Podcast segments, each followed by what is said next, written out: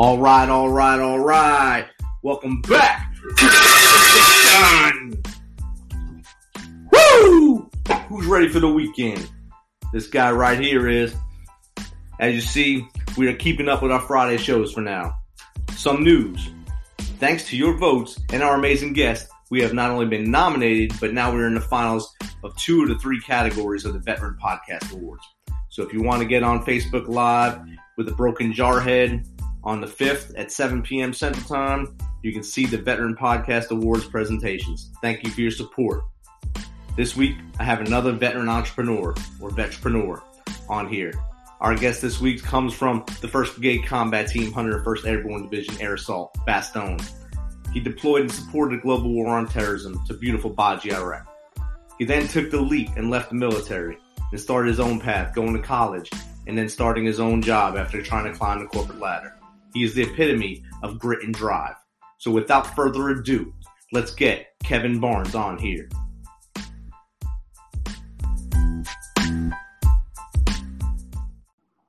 All right, let's welcome to the show Kevin Barnes, veteran and now a background investigator. How you doing, Kevin? Hey, man, I'm doing well. Thanks for having me on. Awesome, man. It's great that we were able to link in together via our shared journey through the Bastogne Brigade. So if you don't mind, just try to give us a little background of you from as far back as you want to how you got where you are now. Yeah, so I have a pretty unique, I'll keep it short, but I have a unique upbringing. So came from very humble beginnings, came from a family of pretty much, my mom and dad were pretty bad on drugs and literally left one day. My mom divorced my dad, so he wasn't there, but my mom literally left one day and just literally never came back. So I actually grew up in like the foster care system, grew up in a boys' home.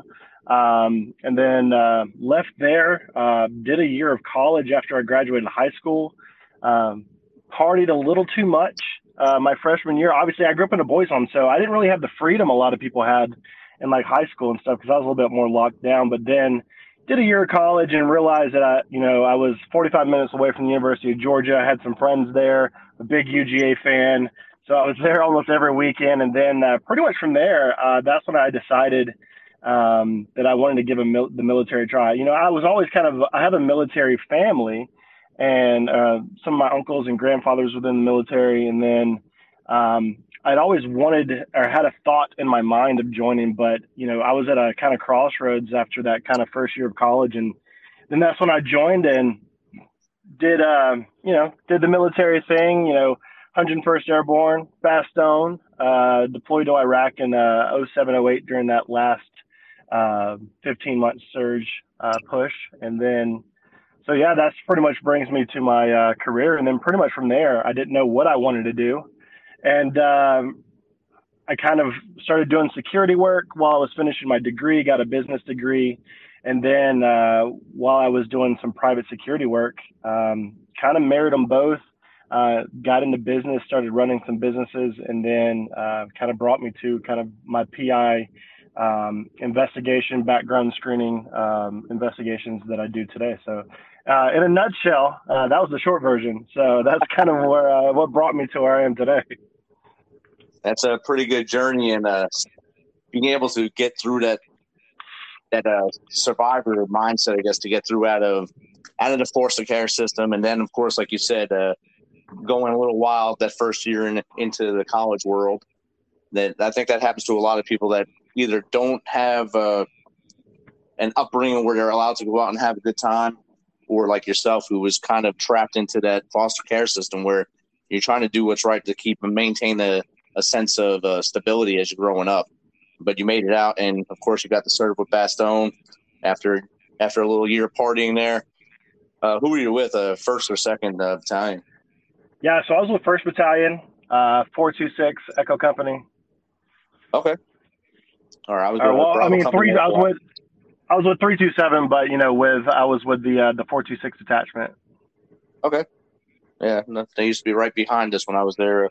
I was there in the 90s, and then I came back to Fort Campbell years later and wound up in strike for my Afghanistan tours. So I understand wholeheartedly the pain. Yeah, I haven't been back. A lot of guys, a lot of brothers and stuff, I got some brothers that, you know, kind of stayed in the area and do some things. And I always, you know, keep saying that I'm gonna make it back, but I've not been back since I left. So I'll have to make it back up there someday. Yeah, well, a lot has changed. A lot's still the same, of course. Of course, 1st Brigade still is sitting in the same exact spot they were in, even when I was there in the 90s. And then, of course, when you were there, and now they're still just a little more spread out in the same block. So not a lot has changed for them. Yeah, I heard that. I'm sorry, go ahead. I still work right on Fort Campbell. I train soldiers every day. Oh, okay. So I heard recently, I'm a part of the association on Facebook and stuff, but I heard that did they dissolve the Rakasans, and are they now a part of Currahee? Is that the thing, or did something like that happen? I heard something like that. Vice versa, they dissolved the Currahee and spread out their battalions through all the other brigades. Gotcha. That's what I saw. I was like, oh, okay. Yeah, I mean, I haven't been up there, so I'd like to go back. I'm sure Fort Campbell is one of those bases that is so big that it's, you know, even when I was there, you know, they're always, it's almost like, you know, I live in Birmingham now, so the joke in Birmingham is they do like 10-year road work, and I remember kind of Fort Campbell is kind of like that. Like there's always something going on, so I imagine that it's grown, and it's it was already big before, but I imagine it's grown a lot more. There's a lot more newer buildings, I guess, now. A lot of the World War II buildings are finally gone. They're still tearing some down now and trying to get the quality of life better for Joe and Josephine in the barracks. Oh, yeah. I mean, some of them barracks are pretty raunchy, and Joe and Josephine are pretty raunchy, too, so you got to either get rid of them or make a better house. Yeah, I you know, I did the barracks living for a little bit when I first got there, and I tell you what, I don't know if it was for me just living in a boys' home, you know, living in like a shared community. You know, we all do it in training, but training, then when you get to your, you know, duty station, it's different, right? Because you have more freedoms and everything. So it's almost like you want your own space, and then doing that in the barracks. I mean, I get the parties for the young guys and stuff, but, man, I moved out. As soon as I got back from deployment, I think I moved over to it was like the Oak Grove area, and I couldn't see myself going back. So, man, those barracks, yeah, some of them are raunchy, and there's some raunchy stuff going on in them. Yes, some bad movies are made in there, and I wouldn't suggest staying there often. No, not at all. So what made you want to become a background investigator? Yeah, you know, the funny story that I always tell, you know, I have interns that work for me, and, you know, I get interns from the University of Alabama Birmingham, which is in downtown Birmingham, and they have a criminal justice program. I started doing an internship at our company, and these guys are criminal justice majors, and, you know, a lot of times criminal justice majors, they want to go be, you know, a cop or corrections, you know, some forensics, investigations. You know, I didn't have that dream. I didn't want to be a police officer growing up. And the funny thing that I always tell them when I introduce kind of them into the internship, I said, you know what? Nobody raises their hand in the 5th grade and says, I want to be a background investigator when I grow up. Nobody does. It's not the wheelhouse. So it's so unique that everybody in our industry has a really unique background. And like I said, I have a business background. And I was a human resource manager. You know, when I left active duty, I reclassed my job and became a human resource specialist in the reserves. And I was with the 290th Infantry Brigade out of Nashville in their S1. And that's when I really started having the idea of wanting to do something. And then, like I said before, when I kind of went to the security field, you know, I really kind of wanted to find a way to, you know, you understand, and all the brothers and sisters out there, they understand, once you have that lifestyle of a military lifestyle, it never leaves you. The mindset never leaves you. The work ethic never leaves you. And sometimes you kind of do miss a little bit of the tactical doing things. And so that's kind of how I found the background screening industry, was from security over into kind of doing investigative type work. The company that I was working for, being our security, private security region manager in Tennessee, we owned a subsidiary company, which is now which is Investigations Corporation of America. And because of my background, my business background, we were looking to grow that. It was a smaller company. And so our CEO had approached me and said, you know, hey, you know, I know you don't really have a background in this, but you have a military background. And he's a Ranger, by the way, that was with the 101st. So he, I think that's maybe why he tagged me. He was like, hey, you have a business background. We really want to grow this small company. I just need you to grow the company, do some business development. And so that's kind of how I got pushed into it. And then from there, I learned the business and learned the kind of the background business, even though I didn't have a criminal justice degree. It's very straightforward. And then once the industry itself is kind of a revolving network of education and just the different people that you deal with on a day-to-day basis. You really learn it. It's kind of a really neat industry where it's almost like a self-contained, helix that just kind of keeps revolving. And you do have people that come from a military background or a police background that are in it that do well. But for me, for a business, that's how I jumped into it. And then when I joined the business, I actually decided to merge it with our parent company, Security Engineers. And then that's when we turned it into an investigative division firm. And we started doing private investigations, skip trace, locate, social media profile. And so taking the background screening, pre-employment screening, we turned that into doing more due diligence, company profiles, merger and acquisition type due diligence work. If a company's looking to purchase another company, they'll hire a firm like ourselves to kind of put together a background of the entire company, including maybe players, investors involved. So we do that from kind of just the pure background screening. And then we also do workman's comp and general liability type surveillance work. So we get hired by attorneys' offices, defense attorneys, that if there's a workman's comp potential fraud or red flag. So we'll actually go and do days of surveillance on these individuals. And then, we turn that body of work and documentation and any footage that we've captured over to, and then they can then decide if it's either a fraud or they'll deny their workman's comp claim and stuff like that. So, but yeah, it's an interesting field. And like I said, if I would have known in fifth grade that this is what I wanted to do, I would have said, hey, sign me up. And it's a great career, and I will definitely be doing this as long as I can do it. It's definitely, like you said, it's definitely not one of the ones that are broadcasted by your high school counselors or your teachers there telling you what job you should go into. We feel you're good. That's definitely not one that comes up much at all. There's also a few others out there that they don't talk about because they don't know anything about them. But they don't understand, like you thrive in it and you're doing well. There might be someone out there that tries it and doesn't like it, but they like something about it that made them go that way. Do you ever have any aspirations of starting your own different wing of it on your own? As a private investigator, there's a lot of people that get into private investigation work, and they will do subcontracted work on their own to kind of because in this industry, you can kind of be in. You can have a full career as an independent contractor where people just hire you. And we do hire 1099 type contractors to do work for us. If we have something that's, a little bit far away or in another state or something like that, we can 1099 an independent contractor to hire them on. So I've thought about it, and I don't know if I'll ever start my own business. A business itself, it's so hard to start from the bottom. Not that it's impossible to do, but the company that I work for is it's an expanding business, and I could see myself, if we ever wanted to rebranch off the business and become a separate entity. But I think at my age and how much I enjoy kind of the system that I'm in now, and we're all routine guys, like all of us military guys, we're all routine guys.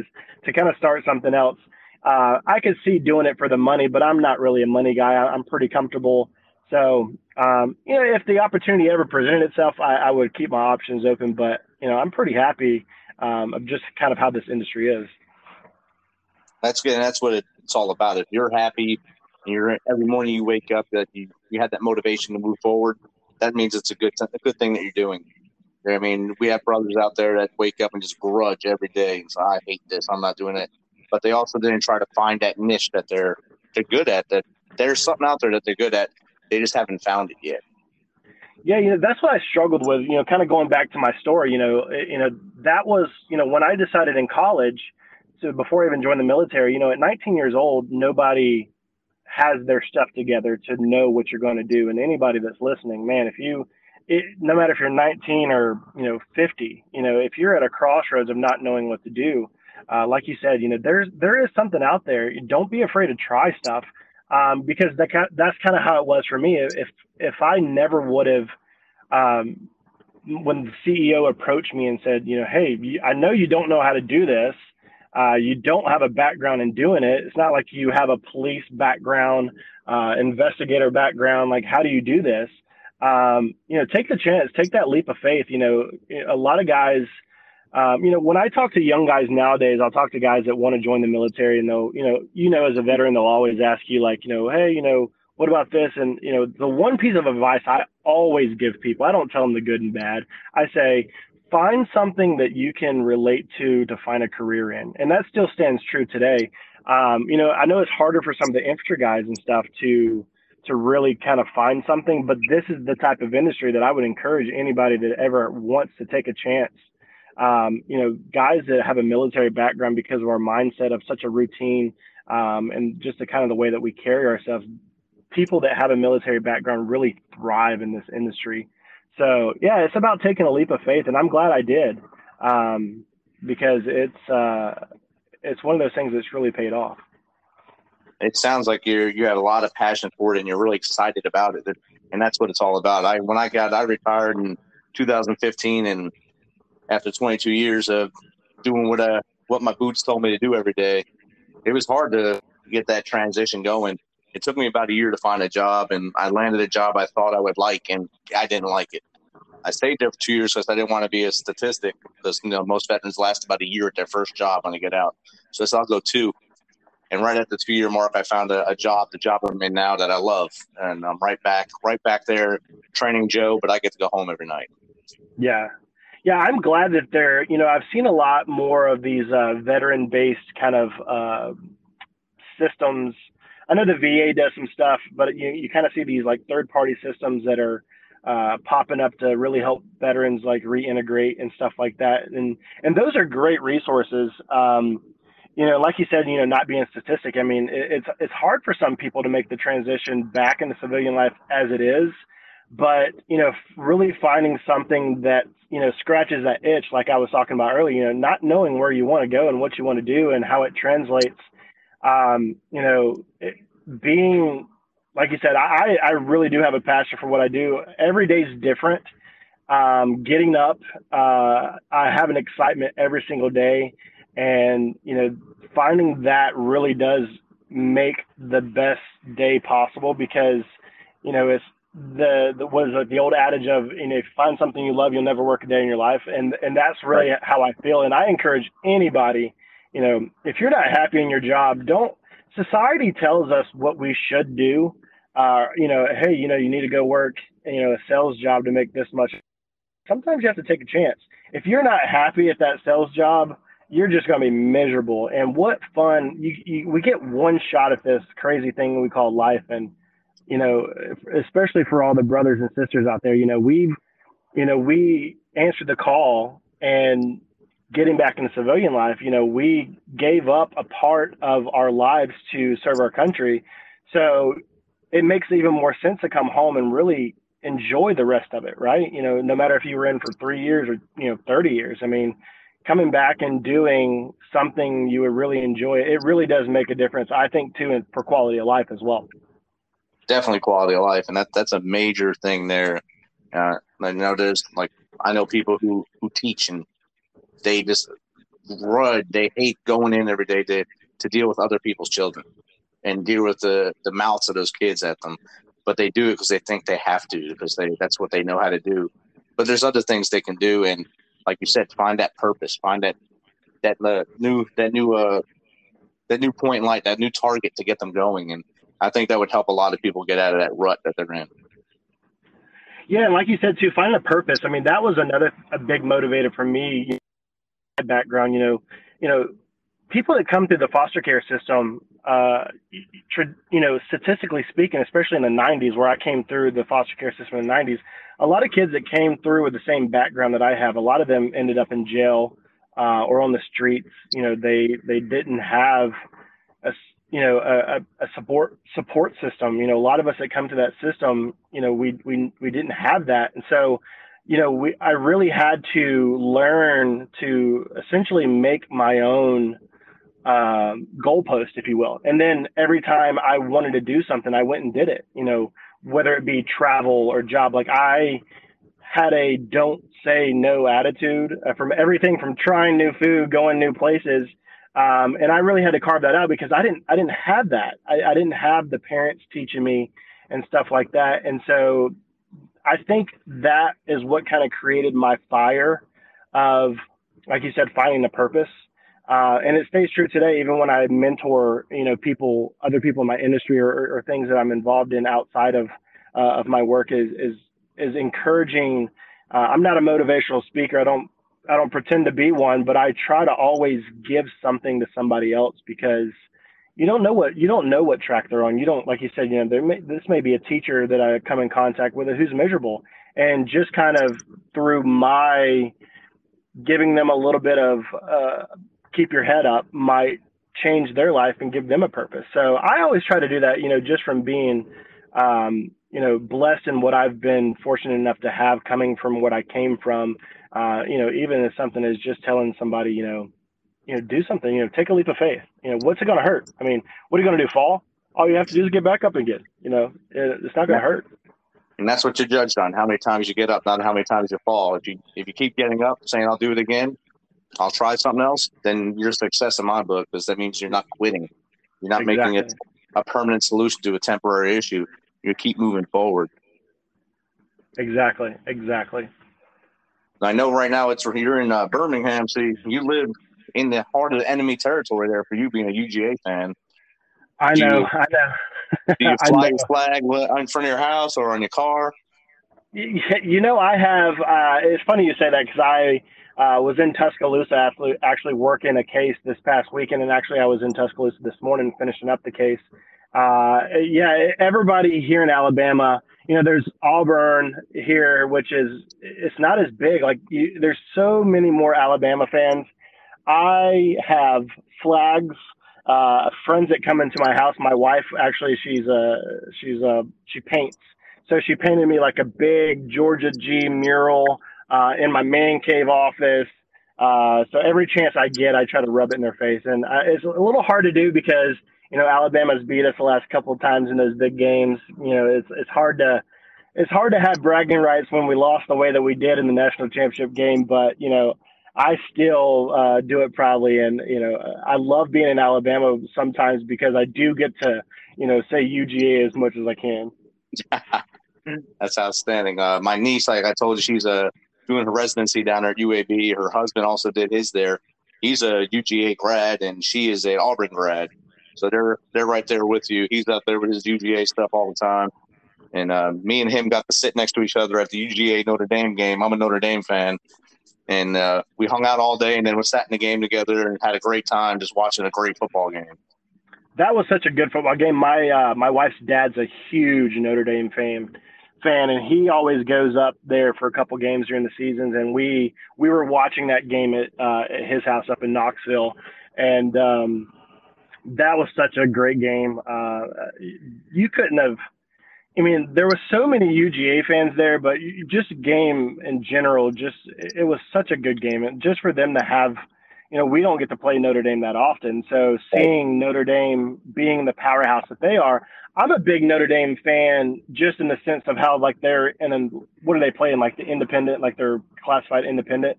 So yeah, when they get to play these big SEC games and stuff, they're always ranked high, especially in the last couple of years, but you always want to see them play in Alabama, outside of a, conference, or a championship. You always want to see them have kind of that game. And so being that they were on the schedule that year, that was such a great game.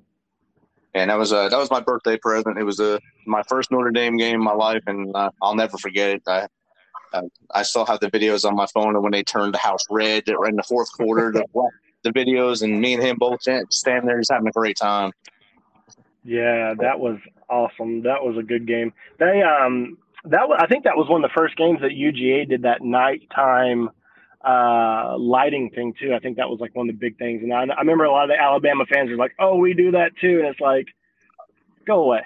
Yeah, they always got to claim something, but that's something. They always want to one up you. They have to. It's the only thing they have. But besides their football team, everything else down there is crime. So. Yeah, for sure. Well, Kevin, how would someone get in contact with you if they want to use your services?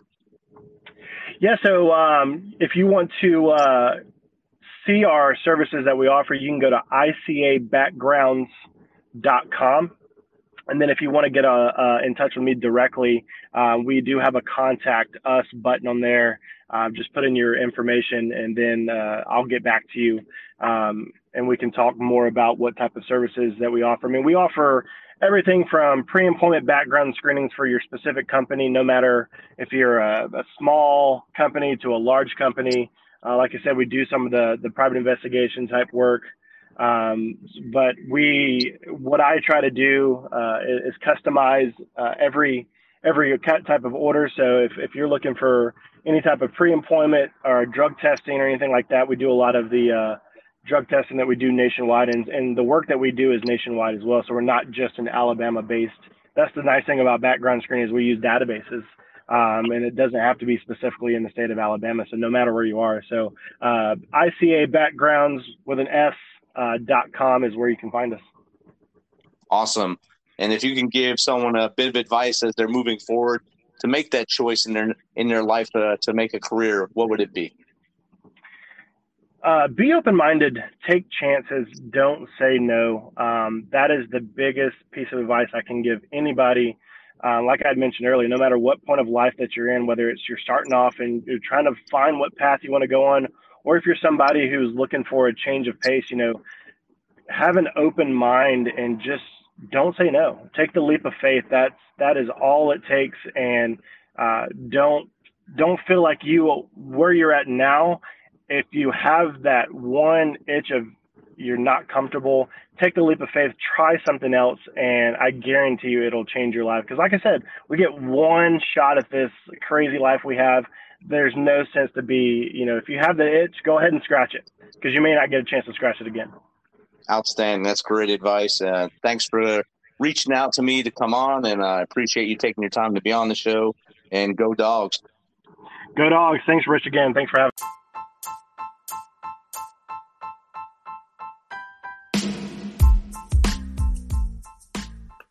That was great chatting with Kevin, my Bastogne brother. Thanks for sharing your story, and keep us posted on your future successes. You know how we do this. Thanks for taking some of your time to spend with us on the Misfit Nation. Be sure to hit that subscribe button and share the link as much as possible. If you want to, please become a supporter to help us carry this thing on. We appreciate you. As always, till next time, be humble, stay hungry, and keep hustling, because we are the Misfit Nation.